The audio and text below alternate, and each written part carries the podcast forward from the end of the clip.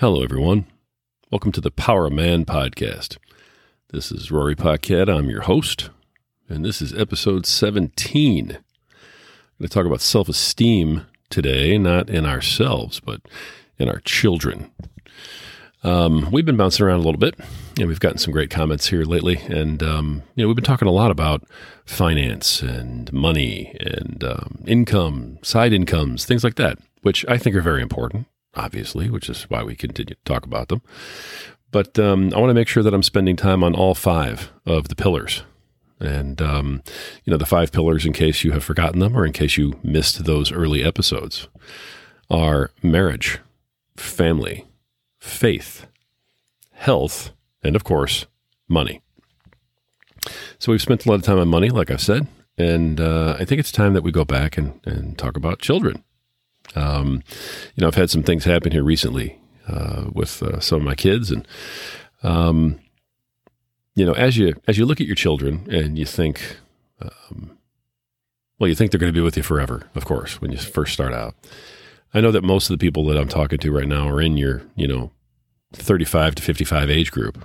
Um, when your kids get older and you start realizing that they're leaving home and, you know, they don't really need you anymore for day to day survival, uh, you start to get that separation thing. You start to, you know, really hurt. And, uh, you know, you, you get that, that conundrum where all at once you're, you're so proud of the people that they are becoming, you know, of the adults that they're turning into. And you're proud of the work you've done, you know, and, and what influence you may have had on that particular development. But you're also conflicted with the just the utter pain of, of watching them leave home and knowing that they don't need you anymore because you did a good job. And you know they're off to to start their lives now. And you know i've i watched a couple friends of mine say goodbye to their daughter going off into the military you know um, through their facebook posts and stuff. And i i just as a fellow parent whose you know kids have left and are leaving it's it just tears your heart out so i get it and um you know, my heart goes out to every one of you folks that are going through that right now in some capacity. Your kids went off to college, you know, a few weeks ago, and um, you know, maybe they graduated and they they moved out and started their own lives. Maybe they got jobs. Maybe they're you know uh, apprenticing somewhere. I mean, there, there's tons of stuff that all these kids can go do. Um, but the bottom line is, is they're not they're not with you anymore, and um, you have to deal with the fact that you did such a good job getting them ready that they don't need you anymore. so, um, anyway, we're all going through that right now. And as I'm looking at at this, and I'm thinking back on you know my kids when they were little and things like that. Um, you know, when you say you did something right with the kids, um, what does that look like? You know, how do you know that that you're actually doing something right when that sort of thing happens? Um, I was looking at you know, my three kids are very, very different. And I was looking at how did they grow up? What were some common things that they had? Um, common traits, common teachings, threads that might have been the same. What happened with these guys that that led to all three of my kids being um, very independent, very confident, um, you know, ready to go out and just take on the world. Um, and you know, I, I through a lot of struggle, and uh, you know, th- these podcasts. Are, let me let me interject. These podcasts, when I talk about my kids, are never as smooth as my other ones, because I just I get choked up at every step. When I sit there and think about you know my daughter and my sons, I it's really hard to to stay straight and not go off on ten or eleven million tangents. And uh, so, please pardon me you know, if I end up sounding disjointed or like I'm all over the place, it's just really hard to talk about your kids when they hit this point uh, without not getting choked up. So uh, I will continue to try that. Um, but that's what's going on, in case you're wondering why I sound a little different than normal. Um, like I was saying, you know, I, I look at, at the common threads that my kids had growing up, and I came up with four things that you know, I want to recommend to parents that you focus on that you really you take advantage of when your kids are growing up. So for parents who have younger kids, make sure that you're working on these four things with your children, you know, whoever they are. Um, and if you haven't worked on this sort of thing with your kids uh, up until now, it's probably a good time to start doing that. You know, I've said a million times about the power man it's never too late to start fixing yourself. It's never too late to try and find that inner power that you were born with. Well, you know what? It's also never too late to start trying to repair things with your kids. It's never too late to say, hey, I, didn't do this earlier in life, but I really want my kids to learn this, so I'm going to try like hell to get this lesson through to them while I still can. So I don't want, you know, you out there, you know, you dads out there going, hey, uh, you know, I, I didn't do this when they were younger. It was a great idea, but I didn't. So I guess it's too late. It's never too late, man. All right. It's only too late if you walk away and give up. Clearly, that's not what we're about here. So these are four things that I hope that with whatever time you have left with the kids uh, being at home, that you take these things into account that you look at how you may or may not have been strong in these four areas and make all four of these a priority moving forward. Okay. Um, like I said, there's four things here. Uh, the first one, and I did this when they were very young, but then I also kind of set things up for them to do this when they were older. Um, if you want to build self esteem, in your kids so that when they do graduate, you know, and, and, get to be 18 to 21 years old, that they feel like they can go out and take on the world. Let them win. Help them win. Find ways to let them enjoy winning. That's number one. And there's a lot of layers to that. You know, when my kids were little, uh, I'd play, you know, Candyland with them, for instance. And I would always palm the ice cream float card, which is the one that takes you all the way to the top, and the candy cane falls, which takes you all the way to the bottom. And I would always remove those from the deck when I spread the cards out and stuff. And, uh, you know, we played where you spread the cards out in the, the box cover so that they could literally just kind of pick whatever they wanted instead of just one after the other after the other in a pile. And um, I we would just play it out, play it out. And if I got close to winning, I would make sure that I palmed the ice cream float card out right to where my daughter or son was picking, and they would pick the ice cream float card. And what do you know? They'd skyrocket all the way to the top. And on the very next play, I would uh, accidentally pull out the candy cane falls card and I would drop all the way to the bottom. and I always made sure that I did that. And, uh, you know, that way you're pretty much guaranteed that just by playing the rest of the course of the game, they're going to win. And it just gives them, it gives them confidence. It gives them, uh, you know, a sense of accomplishment. It makes them feel good about competing you know, there's a school of thought that says, you know, teach your kids to lose at a young age and they'll get mad and they'll want to compete and everything else. And I, you know, anybody who thinks that isn't paying attention. You know, if your kids lose at games when they're younger, guess what? They don't want to play anymore. And so, what you're actually teaching your kids at that age is not how to deal with defeat. You're teaching them futility. Why bother? Why try? I feel bad when I lose, so I'd rather not try. That's what you're teaching them. So throughout my, uh, you know, parenting of all three of these crazy kids, and throughout all my coaching and everything else I've done, I've always made sure that the kids had victories along the way, every chance that I could get them, everything I could help with. And, uh, you know, that has built um, some very strong kids. Because later on, when they do lose, they already have a winning mentality. They already expect to win. So when they do actually lose, they go, hmm, okay, I'm not going to accept that. and they go back and they do it again. And they try harder and they try harder and they get back to winning. They get back to winning because they know how good it feels to win. And they get back to winning because it's what they expect. And that's a hard thing to teach. I mean, we've all seen teams, for instance, that just have adopted a losing mentality.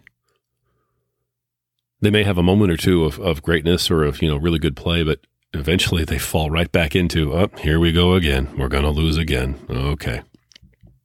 And they do. So you don't want your kids to fall into that. So that's number one.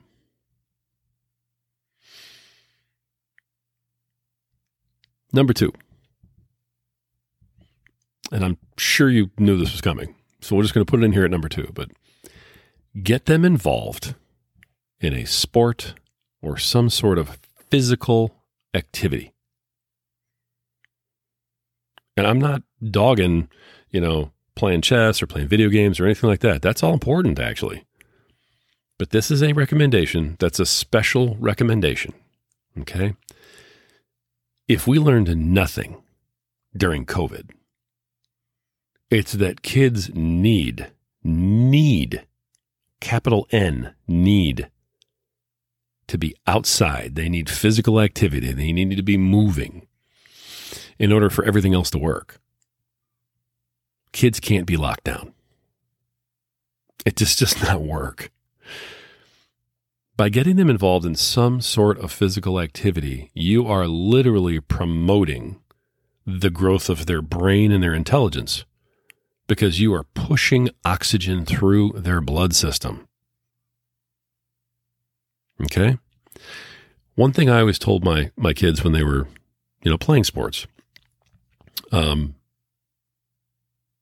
activity begets activity, is what I would always say to them. And, you know, I'll give you an example. Um, you know, my older boy played a lot of basketball up until he got to high school, you know, and then he focused more on football and track, but he played basketball a lot and still does, you know, as a, as a grown up. But he would be out there and he'd be missing shots or he'd be missing a pick on a play or, you know, he'd be playing for the school team and he just wouldn't be playing well. And I always told him that when that sort of thing happens, when you feel like mentally you're not there, or mentally you're tired, or inside your body you're just not quite getting what you need to get, play defense as hard as you can. Now, what did that really equate to? That equates to moving really, really, really fast, as fast as a kid can move. Moving your arms around, moving your legs around, right? Getting in somebody's way, going up for rebounds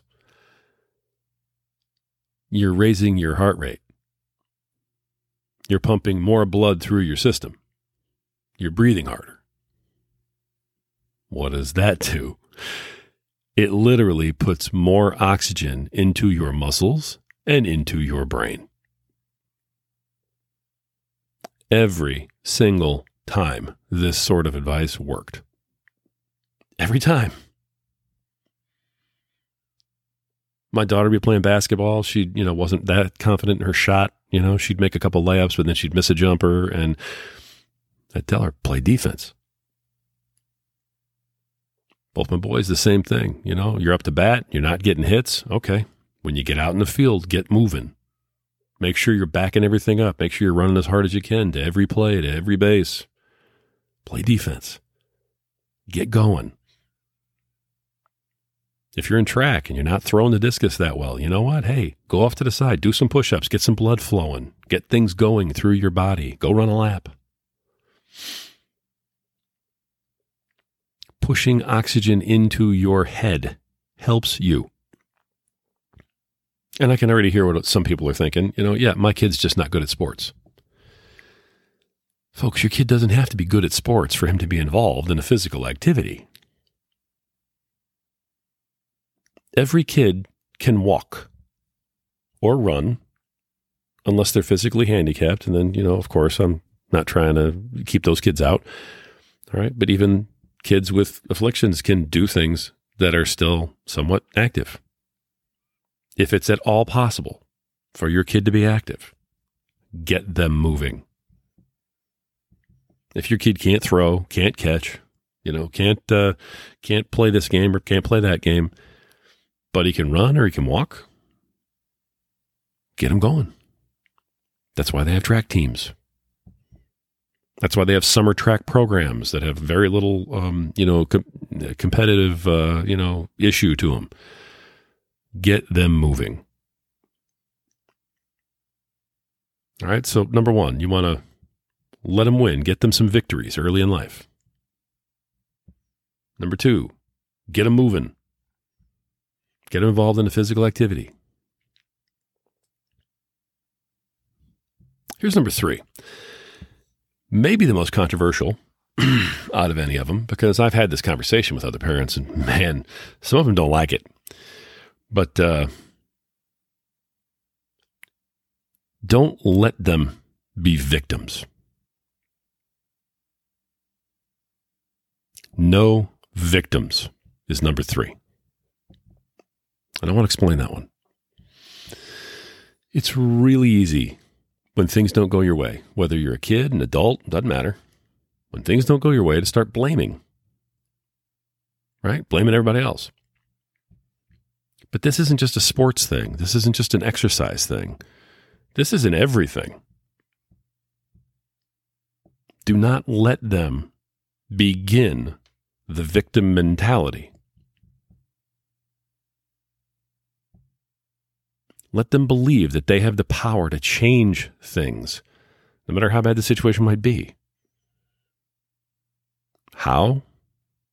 How do you do something like that? Where does that apply? Let me tell you a story. My oldest son, um, you know, had great grades. He was in uh, elementary school and he had these great grades, and uh, he had a straight A's in this one particular class. I think it was history, maybe. Um, he always got his work done, always got his homework done, you know, the whole bit. And then all of a sudden, the teacher decided they were going to partner the kids together on a project. So my kid's working with a partner on this project, and he does all the stuff he's supposed to do, and, and, it looks great, and he's really happy with it, and he feels like he's done a work, and he goes into school the next day, and they have their time to work together, and finds out this other kid that he's in partnership with didn't do a thing. Didn't even bother. And he asks the kid, he's like, Don't you care about getting a bad grade on this? And he's like, No, I'm not doing this. so, of course, my son comes home that day and I get home from work and we're talking and I can tell something's bothering him. He finishes his homework and I'm like, What's going on? And he tells me, You know that project that I was working on? I said, Yeah. I said, It looked great. He said, Yeah, my part looked great. I did everything I could. I said, Okay, what's the issue? He says, Well, my partner isn't doing anything. And we're not being graded individually, we're being getting one grade. So, you know, I've done all this work and I've worked this hard in class and everything else, and now I'm going to get this bad grade because this kid doesn't care. And I looked at him, I said, Man, that, that's rough. I said, What are you going to do about it? He goes, What do you mean? What am I going to do about it? I can't do anything about it. I said, Nah, come on. What are you going to do about it? He sat there thinking, like, okay, I know there's a right answer here. I know there's a right answer. What am I going to tell my dad? Um, I don't know. I, I could talk to him and see if I can get him to do the work. I said, You could? I said, That's not a bad idea. Have you tried that yet? He said, Well, I talked to him today and he doesn't care. I said, okay, so you did that. You tried. You talked to him, you tried to get him to do the work, and he doesn't care. I said, so you have two choices now. He goes, I do? I said, yeah, you have two choices now. One choice is to do nothing. You did your part. He's not going to do his part, and you're going to get a bad grade. So I guess you have a choice that you could do nothing and take the bad grade because this other guy doesn't want to do the work. And he said, okay, that choice sucks, but yeah. He goes, what's the other choice? I said, think about it for a minute and you tell me what you think the other choice is. And he did. He thought about it for a while. And he goes, Am I supposed to do his work for him? I said, I don't know. Are you? He goes, That's what you're telling me, isn't it? I said, No, not at all. I'm not telling you that you're supposed to do anything. And in the end, this is kind of how it ended up. I said, Look, son, you've got two choices. You can accept the fact that someone you're counting on isn't going to hold up their end of the bargain, and you can let it impact you. That's a choice. I said, You also have the choice to say, I'm not going to let someone else ruin what I've worked so hard for. So if I have to do it myself in order to get a good grade for me, then that's what I'm going to do. And isn't that the bottom line in life in a lot of ways? It's real. I mean, look at look at your job. Look at your family life. Look at your relationships. We're faced with this choice literally millions of times throughout our life. And somehow we decide one of those two choices. Either we let people tear us down by either their actions or their inactions, we let them impact us and we play the victim. Or we take charge of the situation, we take charge of ourselves, and we say, No, I'm not going to let someone else impact me like that. And that was a lesson that he learned very little. And that's a lesson that he carries with him to this day. There's at least been a dozen times since then when he has actually quoted those words to me. He's been complaining about something either at work or, you know, in school or in a relationship and has said, uh, you know, I know, I know what you're going to say. I just need to do it to make sure it gets done. That way I'm not impacted by it. And I just nod at him and go, boy, you, you got it. now, is that fair? Nah. Course not. Is it fair to say to the good kid, you know, who's trying really hard to do their best, oh, I guess you just have to do someone else's job then? No, it's not fair. And it's good that kids learn that life is not fair. But while you're teaching them that life is not fair, you're also teaching them how to take care of themselves. You're teaching them how to be independent. You're teaching them how to be confident. Because really, no one is going to tear them down once they learn this. They'll see it coming and they'll know look, if this is going to get done, I've got to do it. They'll learn that life lesson, they'll carry it with them the rest of their lives. It's one of the few things that I can look back on, being a parent, that I really believe I did really right in teaching my kids that. And I've seen it happen a million times with them over and over and over. So, number three, no victims. okay. Number one is, you know, small victories, let them win. Number two, you know, get moving, get involved in, you know, something physical. Number three, no victims. None, nobody, nada. And that brings us to number four. And I think that this is a very, very important one uh, for their entire lives. You know, all of these things we're talking about are involved in building self esteem for your kids. Okay. Um, either by building them up or making sure that no one else tears them down. This last one is exclusively between you and your kids. And it's something that I, I feel like I did right but you know, if if you're a critical parent, if you're a a man trying to get in touch with his own power, you're always going to think you could have done better. You're always going to strive to be better tomorrow than you are today. And so I'm sure that in all four of these categories, I could have done more. I could have done better. But knowing about these, having these in your mind, and trying your hardest to be as good as you can be at them is what really matters. Because none of us are perfect. None of us are walking on water. So, number four, to teach them self esteem, to help them, them raise their self esteem, of course, is to teach them trust. Trust. They're going to have the entire world to teach them about mistrust. They're going to have the whole world to teach them that, you know, there's going to be people out to get them when they're, they're at their best. That when they are succeeding, there will inevitably be people sitting there just waiting, holding their silverware with the napkin around their neck, licking their chops, waiting to pull you down. So, what you have to teach them, what we have to teach them, is to have trust.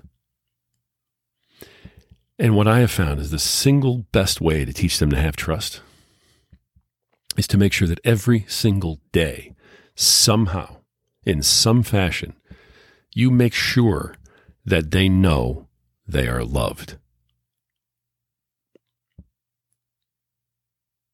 You make sure of it. You show them. You give them a hug. You tell them that you love them. You tell them that you're proud of them. You call them, you text them, you reach out. When you're having an argument, you be the bigger person. You let them know, look, even though we're disagreeing on whatever it is right now, I love you. And I'm here for you no matter what. Even if you don't like me very much right now, I still love you. And it's not always easy. Which is a funny thing to say because none of us hit a moment where we don't love our kids. The reason it's not easy is because so many of us don't love ourselves.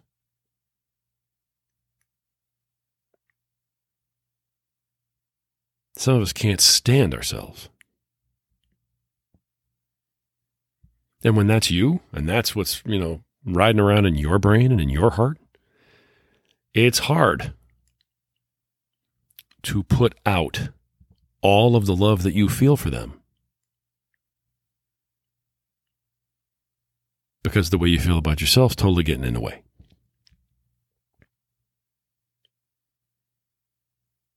Not a day goes by that I don't think about all my kids and about how much I love them. Moments come and go throughout the day. Texts come and go. Memes come and go. Make me think of them. You know, I am that really corny dad, by the way, that, uh, you know, makes a point of forwarding memes to my kids when I think it's something that's funny or appeals to them or that they might like. Yeah, I'm that dad. I'm that dad that, you know, the kids all talk about going, I can't believe he sent me another meme. Oh my God, he thinks this is funny. This is so corny. Oh my God. And I know they say that because they actually say it to my face. so I get it. And, you know, I'm sure my kids are listening to this at some point, And when you're all listening to this, let me just tell you, I'm not going to stop. so get used to it. I'm always going to be a corny dad. And I think you all know that. It's easy to see why this is an important point. But just to spell it out for you a little bit, when you teach them trust, when you give them the knowledge that you will always be there for them no matter what. You will get taken advantage of. You will get taken for granted. They will feel like they have to text or call, you know, all these other people in their lives before they get around to calling or texting you back, right? And at first, it's easy as a parent to go, you know, I raised you for 20 years and this is, you know, you can't even respond to my text. You know, what's going on? It's easy to fall into that because as parents, we're still insecure. Always will be. So you have to think about this list and you have to stop for a minute. Being taken for granted in a lot of ways is the goal. The reason that your kid is texting somebody else back first or, you know, uh, calling someone else first before they come back to you is because they're worried about their relationship with that person. They're not worried about their relationship with you.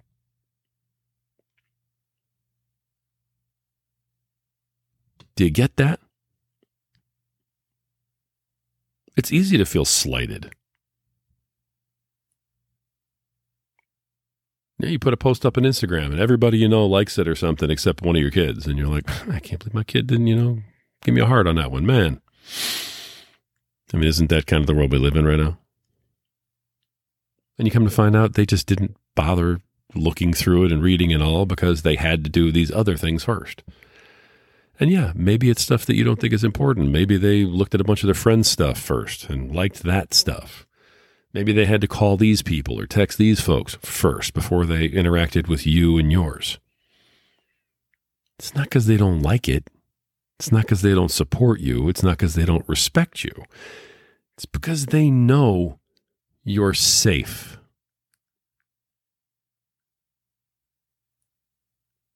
Building this trust crosses party lines. I mean, it, it crosses over into all different areas of of your relations with your kids. It's you know, my mom and dad were divorced when I was growing up. And my dad was never there. And, you know, even when he was, it was a train wreck. My brother and I had no faith in our father. We had no belief that he'd be there for us when we needed him. So when it came time to put Christmas cards out and do this other stuff, we made sure we took care of dad because we wanted him to know that, you know, we really loved him a lot. And maybe he'd let us know he loved us back. I don't know. He really didn't. And then here's my mom, who's there for us every day. taking care of us. And we totally take her for granted. We get to her when we get to her. And she could have been real hurt by that. But she was a pretty wise Italian lady and she knew what was going on.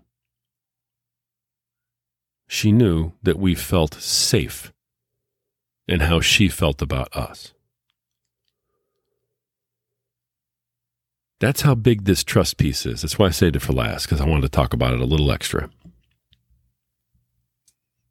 Look at your own family and ask yourself do your kids feel safe in their relationship with you? Do they know beyond a shadow of a doubt, consciously and subconsciously, do they know truly that you love them that you will always love them, and that it will never waver no matter what. Do they?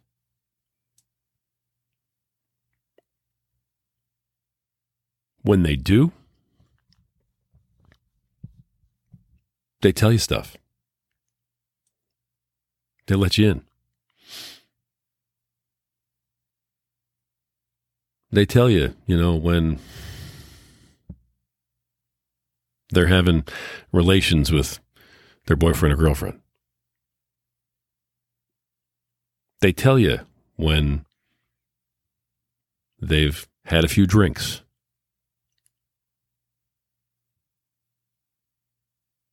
They tell you what's wrong, what's bothering them.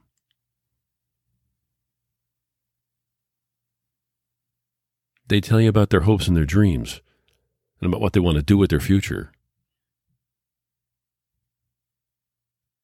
They let you know that they really don't want to play college football. That's really not their future.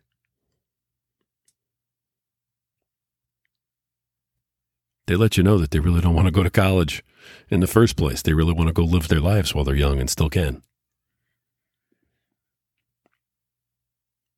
They're honest with you when they say, I want to go to California and join a band. And I'll deal with school later. I told you that being taken for granted is not always easy. Sometimes it's incredibly painful. Sometimes you feel like your brain's going to just literally explode.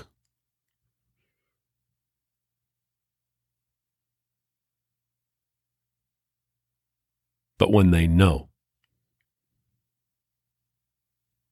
when they are secure, and we've talked about that before too, when they're secure in how you feel about them and how you're going to feel about them in the future, they can trust you. They can build that trust. They have trust in their lives. And, you know, a kid's relationship with their parents impacts everything else. You know, do they trust their significant others? Do they have issues with relationships? Not when they trust their parents. And look, I'm not perfect. I have not always been good at this.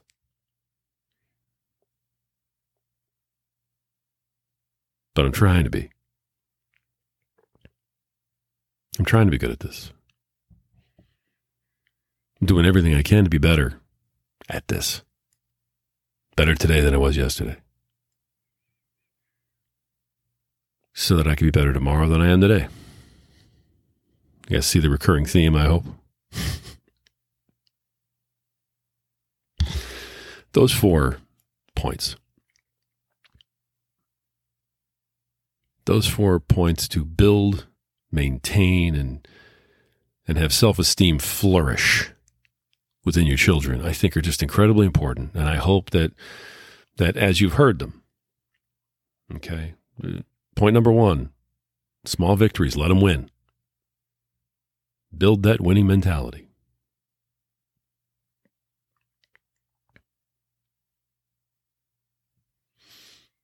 Point number two. Physical activity. Sorry, I told you when I think about my kids, I get choked up. I'm, I'm choking up over here right now, just trying to get these words out. So, point number two get them involved in physical activity, get them moving. Okay, we're moving now. Here we go. Point number three no victims. No victims. Teach them. Teach them how to stay out of that mentality. Don't let someone else knock them down. And number four, trust. Build that trust.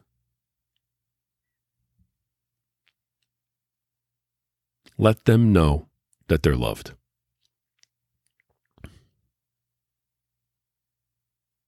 Even as I'm saying this, I'm thinking of things that I could have and should have done better with all three of my kids.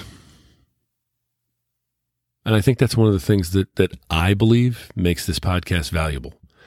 Is I'm not sitting here on some pulpit acting like some guru telling you, "Hey, I know everything and this is what you need to do." I'm literally speaking from experience of failures and successes. And I'm telling you folks, this is where I have failed in the past and I see it now. I hope that you can learn from my pain and from my scars so that you don't have some of your own. And the messages I get every single day after these podcasts, I mean, they, they tell me that we're helping somebody somewhere. And that's what all this is about. Tell me what you think about those four. Maybe you uh, don't like those four. Maybe you want to debate one of them. Maybe you've got you know a few of your own that you want to share. Uh, do so, and maybe we'll talk about it in a future podcast. And if I ever do talk about that stuff, I'll give you credit. You know, um, so message me at Power of Man Podcast on Instagram. That's at Power of Man Podcast on Instagram. Tell me what you think. Tell me what you're feeling. Tell me where you think you might be failing and what you're going to do about it. Let's talk. Because you are worth working on. Believe it. Thanks for listening. Until next time.